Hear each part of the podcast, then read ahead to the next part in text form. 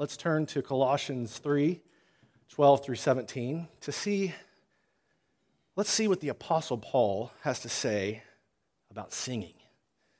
We will focus, our, the focus of the sermon will be on verse 16, but really, this sermon is on two words in this passage singing psalms.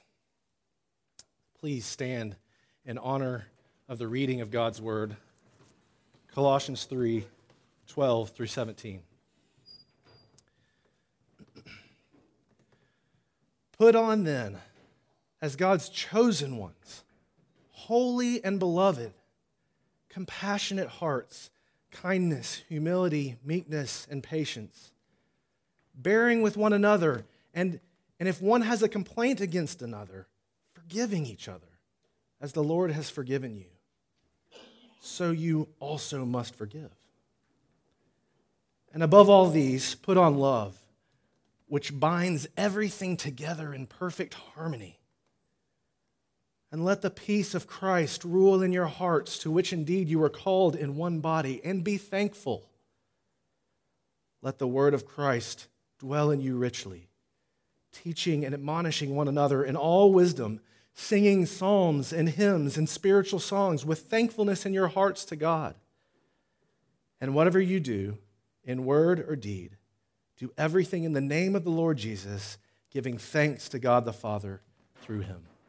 This is the word of our Lord. Thanks be to God. Let me pray for us. Father, may the word of Christ May the word of Christ dwell richly in us this very hour. We pray. We pray with the power of your Spirit and in the mighty name of Jesus. Amen. Please be seated.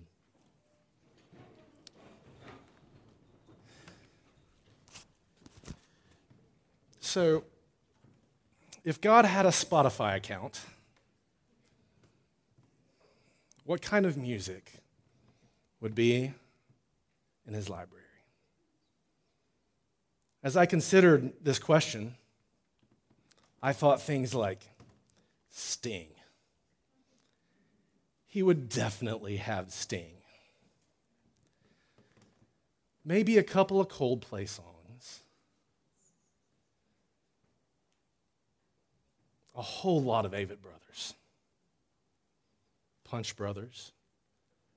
Allman Brothers, any band with a brothers. Snarky Puppy. God would definitely have Snarky Puppy. Maybe some 80s metal uh, for when he has, to he has to dismantle oppressive tyrants. Certainly Dave Matthews Band. Bach. Absolutely Bach. And one of my favorites, a little unknown album called Uncommon Ritual by Edgar Meyer, Béla Fleck, and Mike Marshall. That would absolutely make God's library. He probably has a couple of country songs. Actually, an entire playlist of country songs, ones, ones with wonderful stories. But I'm most certain that he has several playlists full of jazz and funk. So, once I got past making God's Spotify library into the image of my own account, I found something magnificent. Music is all around us. For instance, songs help filmmakers capture the intensity of a scene, and it's rare when we find a movie without at least some sort of soundtrack. Music is all around us. As John Frame put it, even human speech, even human speech has a kind of natural music about it. Rhythm, timbre, and pitch play important roles in verbal communication. In one sense, all language is musical. That's John Frame. Music is all around us. Psalm 96 that we read earlier says that the trees sing for joy. God has the singing of trees blaring from his Spotify library. The psalmist also tells that all creation sings. The cows, when they are lowing, are singing to God. Let everything that has breath praise the Lord. That's Psalm 150, and I'm pretty sure it's supposed to be shouted. I'm pretty sure that God has a playlist devoted to the stars and the moon and the sun shining to sing of his glory and splendor and majesty across the universe. All creation sings. Heaven and earth sing to his glory. Even Genesis 1 is a poem and a song. God sang creation into existence. Music is all around us. But God has a special section, a special section of his Spotify library. And if the words Spotify and playlist are foreign to you or making you glaze over, what I'm about to talk about, think of it, think of it as God's set apart compilation album, if that helps, or, or God's great anthology of songs, or even God's special set of vinyl records. God's holy musical library is the songs that He wrote for His people to sing. Throughout history, he has, put his, he has put his image bearers into stories and given them words and melodies and instruments and rhythms to specifically sing of his works and his character. And Paul, in our passage, calls these things psalms, hymns, and spiritual songs. But I think if God had a most, I think God has a most holy playlist. And I think it would be the Psalms. Excuse me. I think it is the Psalms. Now, that being said, uh, American Presbyterians, American Presbyterians in the past mostly just sang the Psalms, actually. Um, it seems to me that today that the opposite is true. Evangelical Christians today focus on what we might call hymns and spiritual songs we sing bits and pieces of psalms, and uh, uh, we don't often sing the songs in their entirety. Many of us have memorized parts of the psalms or even whole psalms, but few of us have probably sung the psalms like God's people did in the Old Testament. I mean, it's, it's challenging to sing Hebrew poetry even when it's translated in English, isn't it? Also, I, I know there's some of you who do not have a bent towards poetry. And uh, some of you just absolutely can't st- cannot stand singing, so you may have shut down already. I hope not. And maybe the Psalms just generally frustrate you. I had a guy in church in Katy that just could not stand the Psalms. He just he didn't he was a wonderful man. My hope for you and my hope for all of us is that we are compelled to actually want to sing psalms as we continue this series. And we're actually going to practice that a bit this summer, singing the Psalms. At the very least, I hope you are compelled to read them, digest them, chew on them, go to them. Now, why does Paul tell us that we should sing the Psalms? Well, an easy answer that comes to mind is that the Psalms are God's word. And we, we, we want to make sure that we are singing things that are true things that are true and beautiful and, and right.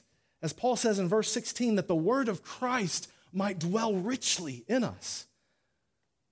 Another reason we might sing the Psalms is because our Presbyterian mothers and fathers did. And, and so we're connecting with them in some sense if we sing the Psalms. But there's a greater reason to sing the Psalms, and those mothers and fathers were pointing back to a more profound reason. A more profound reason, and here it is. Jesus. Jesus sang the Psalms. That may be obvious to you, but Jesus sang the Psalms. And how can we know he sang them? Well, the obvious response is that he would have been it would have been normal for a Jewish boy raised in Israel in the first century to sing the Psalms. The Psalms were the hymn book, they were the hymnal of God's people. If that alone doesn't convince you, the Psalms are the most quoted book in the New Testament. Also, at the Last Supper, Jesus sang one of the Hallel songs, which are Psalms 113 through 118, and they were always sung during the Passover feast. Jesus sang the Psalms. And in his singing of the Psalms, Jesus learned the Psalms. What did he learn? He, well, and what will we learn by singing the Psalms? First, Jesus learned that the 150 Psalms were broken into five different books, probably patterned after the five books of Moses. He certainly learned who wrote the Psalms. Uh, that Psalm 90 is attributed to Moses, that King David wrote 73 of the Psalms. He, uh, he learned of other psalmists Solomon, David's son, Asaph, the sons of Korah, men named Heman and Ethan, who were Ezrahites, and then there were some unknown artists. There were some unknown psalmists. And just a side note, that's quite a playlist full of poets inspired by God. It's a compilation that spans from 1450 BC to 400 BC. So if you think rock ballads of the 80s, or love songs of the 70s, 80s, 90s, or summer hits of 2010 were great compilation, imagine a compilation spanning 1,000 years and capturing, I think, every single human emotion and experience. That's the Psalms. That's part. That's part of what Jesus learned by singing the Psalms. But more profoundly, Jesus learned and grew in wisdom by singing the content of the Psalms. Luke 2 says that as a child, Jesus grew and became strong, filled with wisdom. Psalms are called wisdom literature, and there are even Psalms called wisdom Psalms. Hebrews says, excuse me, Hebrews 5 says that Jesus learned obedience. Is, this, is, it, is it striking to you that Jesus had to learn obedience and grow in wisdom? The, the Son of God, the second person of the Trinity, had to grow. And one way he grew, and that one way he grew and was shaped as a human was through worship. If it's not a little jarring to you that Jesus had to learn and grow in wisdom and that he had to learn the Psalms, then maybe this will get you like it got me this week. Jesus wrote the Psalms. If what the Bible says is true about Jesus, that he is the Son of God, Lord over all things, that his Father and the Holy Spirit, that through his Father and the Holy Spirit, he inspired the psalmists, Jesus wrote the Psalms. And he had to learn the Psalms as a human. If that just like confuses you, it does me. And there's so much more to say about it. And come talk to me after if you, if you want to. I could spend a lot of time talking about it.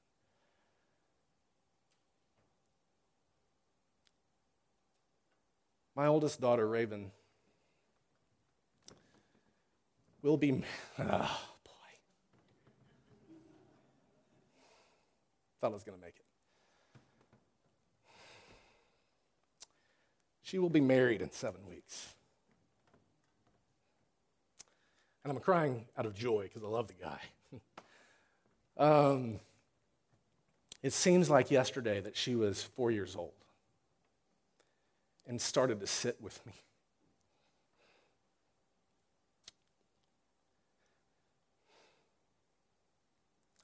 started to sit with me in worship.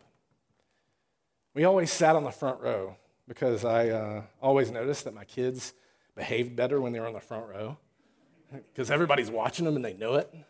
That's just a, a, a worship pro tip for you parents, by the way. When it was time to sing, we would stand. And I would stand upright. God, I can't do it. I would stand upright and I would, I would hold Raven. I would clutch her to my side so that she wouldn't squirm. Most of the time, that's what I did, right? And I would belt out the, the hymns like a good Christian. And uh, she would kind of play with the hem of her dress and look up at me occasionally. One particular Sunday, I decided to squat down behind her and hold my arms around her with the hymnal and let her hold the hymnal, and I would whisper the words of the hymn into her ears right before each line. And, and she would catch a couple of words every time, and she'd just sing. She, Raven always loved to sing. the next Sunday, after worship, a woman from the choir approached me with something in her hand. She reached out and she gave me a picture frame. I turned it over, and inside was a poem. A poem she had written about Raven and me.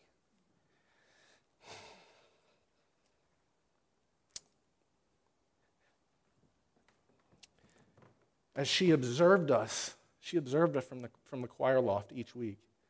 The last line of the poem said this And the little girl will always remember always remember the day her daddy became just her size.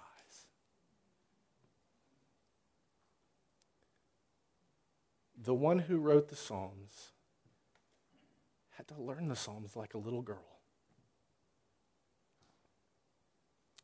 Through singing the Psalms, the Son of God, the second person of the Trinity, through what we call the Psalms of thanksgiving and praise, like you and me and Raven learned as a human what it is to adore and give thanks to his heavenly Father. The second person of the Trinity, through what we call the Psalms of confidence, like you and me and Raven learned as a human what it is to trust his Father trust that his father was faithful throughout history as he certainly sang Psalm 23 God is my shepherd, the Lord is my shepherd. Though I walk through the valley of the shadow of death, I will fear no evil. So Jesus wrote the Psalms and he also learned his job from the Psalms. Jesus wrote and learned and sang that he was King of kings and Lord of lords. That's Psalm 2, Psalm 8, and Psalm 89. He wrote and learned and sang that he would be obedient all the way to death. That's Psalm 40. He wrote and learned and sang of the anguish that he would have to endure to fulfill the work he was called to do. That he would suffer, that he would be betrayed, that he would die, that he would be resurrected, that he would ascend to his Father. It's all in the Psalms Psalm 69, 41, 22, 16, and 68. He learned of his calling. Similar to what C.S. Lewis once said, using his little framework to compose the Psalms, to compose them, to sing them, and then to quote them, and then to go through fulfilling the Psalms what the Psalms said about the Messiah. Jesus was either crazy or he was God. And nobody thinks he's crazy. And so not only did he learn the Psalms through singing, but singing the Psalms also helped Jesus to fulfill his vocational calling. And listen to this. Uh, it's my favorite. Jesus fulfilled his calling through singing psalms of lament. If you don't know what Psalms of Lament are, um, let me explain. Sometimes there are things in our lives, things so dark and deep that all we want to do, we don't want to sing for joy. All we want to do is groan. And somehow it's good for us to groan through singing. I once went to a funeral where I was the only white person present. It was awkward and revealing and refreshing, even. When the funeral started, there was no hiding. There were no attempts to hold it all together. You could just feel. I was on the back row and I could feel the pain coming from the family. There was no mistaking it. This unashamed wailing and singing and groaning that just, just could not stop. Emoting, they were emoting that death is not the way it's supposed to be. This kind of lament can only happen through the language of singing and wailing. And even though it's embarrassing, we need it. We, we need it because there are all sorts of things to lament. We, we lament things like racism and class discrimination and child slavery and abuse and abortion. The beautiful thing, the beautiful thing is that this God, through the Psalms, invites us to even lament personal struggles.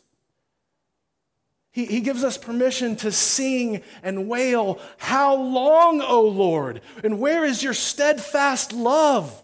Because I can't see it right now. So in the Psalms, we, gosh, we get to ask questions like, How long, O Lord, must I endure this person who is causing me so much pain? How do we even get here? How long, O Lord, must I, must I put up with this coworker? Why does she have to be so hateful? Or things like, why can't I shake this sin?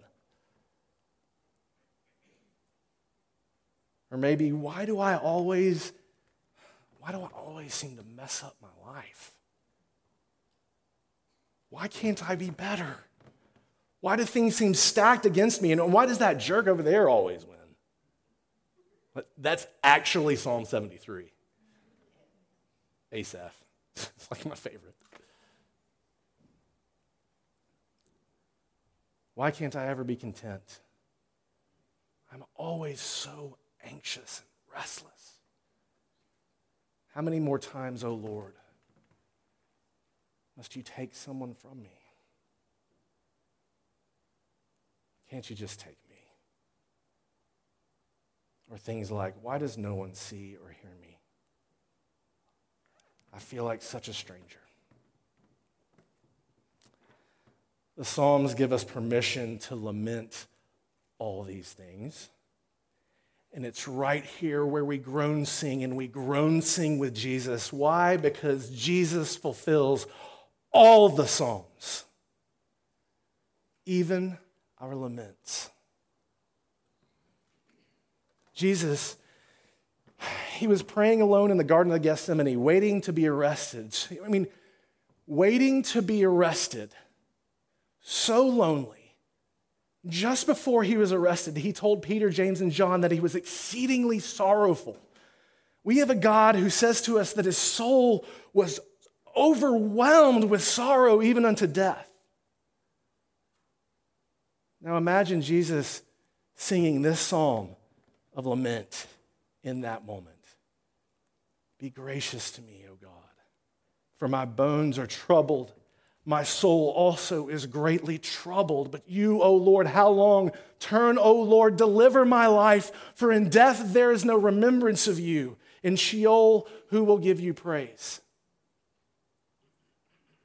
Jesus lamented in the garden Keep me from death, Father. But if it be your will, I will take death.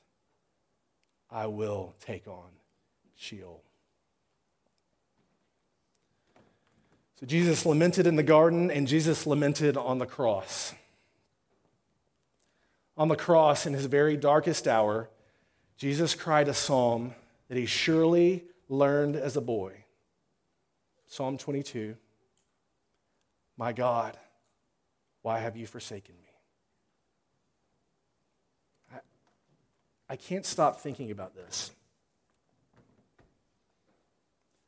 Hanging on a cross for six hours. Six hours hanging. I can't imagine how lonely. The sorrow is it possible that in that moment, Jesus sang the Hebrew melody that went with those words?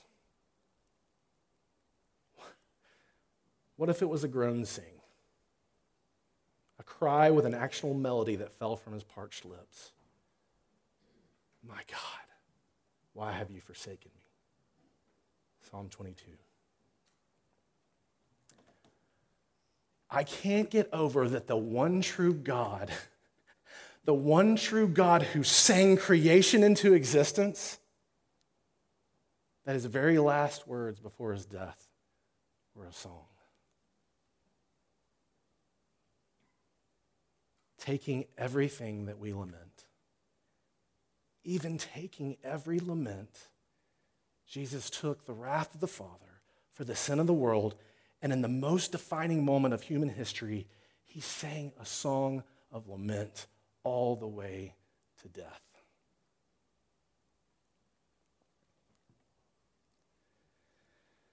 But do you remember uh, that even at the hour of his death, there were hints, hints even towards psalms of joy, even in the hour of his death? The Gospel of Matthew tells us that the temple veil was torn in two, that the earth shook, and tombs were opened, and dead people were raised. That's how powerful his death was. The, the, the Psalms, the, see, the Psalms in Jesus don't stop at lament. Even at his death, the raising of the dead pointed to the coming resurrection of Jesus in three days. Matthew tells us that when he was raised, all those people went to Jerusalem and appeared to others. I mean, can you imagine Jesus and those people singing Psalm 16, that was our call to worship this morning. Preserve me, O God, for you have not abandoned my soul to Sheol or let your Holy One see corruption. You make known the path of life. In your presence there is fullness of joy. At your right hand are pleasures forevermore. I mean, can you imagine? I, I, can, you, can you imagine them running through the streets, probably singing or getting with their loved ones and singing? Surely. Surely they sang. You have not abandoned my soul to Sheol. I mean, don't you do this? Like when you're experiencing something, when you're caught up in some moment, like preparing for some challenge or, or just working or just going about your day, you, you start singing a song because something reminds you of that song, right? It just comes out. At the very, le- at the very least, it stays in your head. What a celebration. We have a God who wrote laments. We have a God who entered into our laments and lets us sing with him. And even in lament, we have a God who sings and leads us into new songs, songs of redemption, psalms of joy and contentment and thanksgiving because death has been put to death. After Jesus conquered death, you know all too well that he appeared to his disciples and they ate breakfast together. They had fish. He said to them, Everything written about me in the law of Moses and the prophets and the Psalms must be fulfilled. Do you see why it's a good idea for us to sing the Psalms? We get Jesus. We get Jesus. Jesus sang the Psalms. Jesus learned the Psalms. Jesus fulfilled the Psalms, and it all culminates into this. We're almost there, I promise. It all culminates into this Jesus leads us in the Psalms. The first musical concert that I ever went to was here in Chattanooga, like 1989. This, this festival on the Tennessee River, you may have heard of it, Riverbend. I was probably 12 years old. Tracy Chapman. You know Tracy? Y'all know Tracy? You got a fast car. I got a plan to get us out of here. Been working at a convenience store. Managed to save just a little bit of money. Yeah, I know, I know, I know. Oh, I knew it you. For weeks, I counted down. For weeks, I knew the concert was coming. I had her first album. I listened to the album over and over and over in anticipation. Uh, I was able to sing I, I, every song, and I couldn't wait to sing with her in all of her glory. And it was majestic. Everybody around me just belting out the songs, pumping fists. It was amazing. And that, and that night, Tracy Chapman was like a worship leader. Greater than the Coca Cola main stage of the Riverbend Festival. Our worship leader's platform is the entire universe. And our worship leader didn't just write jazz standards or musicals or Broadway tunes. Our worship leader didn't just write gospel music or arias or choral music or Latin rhythms that'll make you flinch. Our worship leader didn't just write psalms or hymns or spiritual songs. Greater than that, our worship leader created rhythm, timbre, pitch, melody, harmony, and poetry. And he created it out of nothing. This is the one who leads us. He is the one on stage, and the entire cosmos, all, all of creation, is his congregation. And yet, Jesus condescends to us. He sings with us. Even in our most feeble attempts, even in our most feeble attempts to sing to Him, He is standing with you as you hold a bulletin or as you look on the screen. But even lower than that, the King of Kings squats to the level of the little girl, and he becomes just our size. And all at the same time, he somehow receives our worship and presents our worship to the Father by his Spirit, united as one. This is why the Psalms are so good for us, not only to study, but also to sing. Jesus sang the Psalms. We need to sing God's word to each other so that it will dwell in us richly. Music is all around us. God made music all around us, and Jesus sang his favorite playlist. Let's also import it into our libraries and sing it and live it. Let's pray together.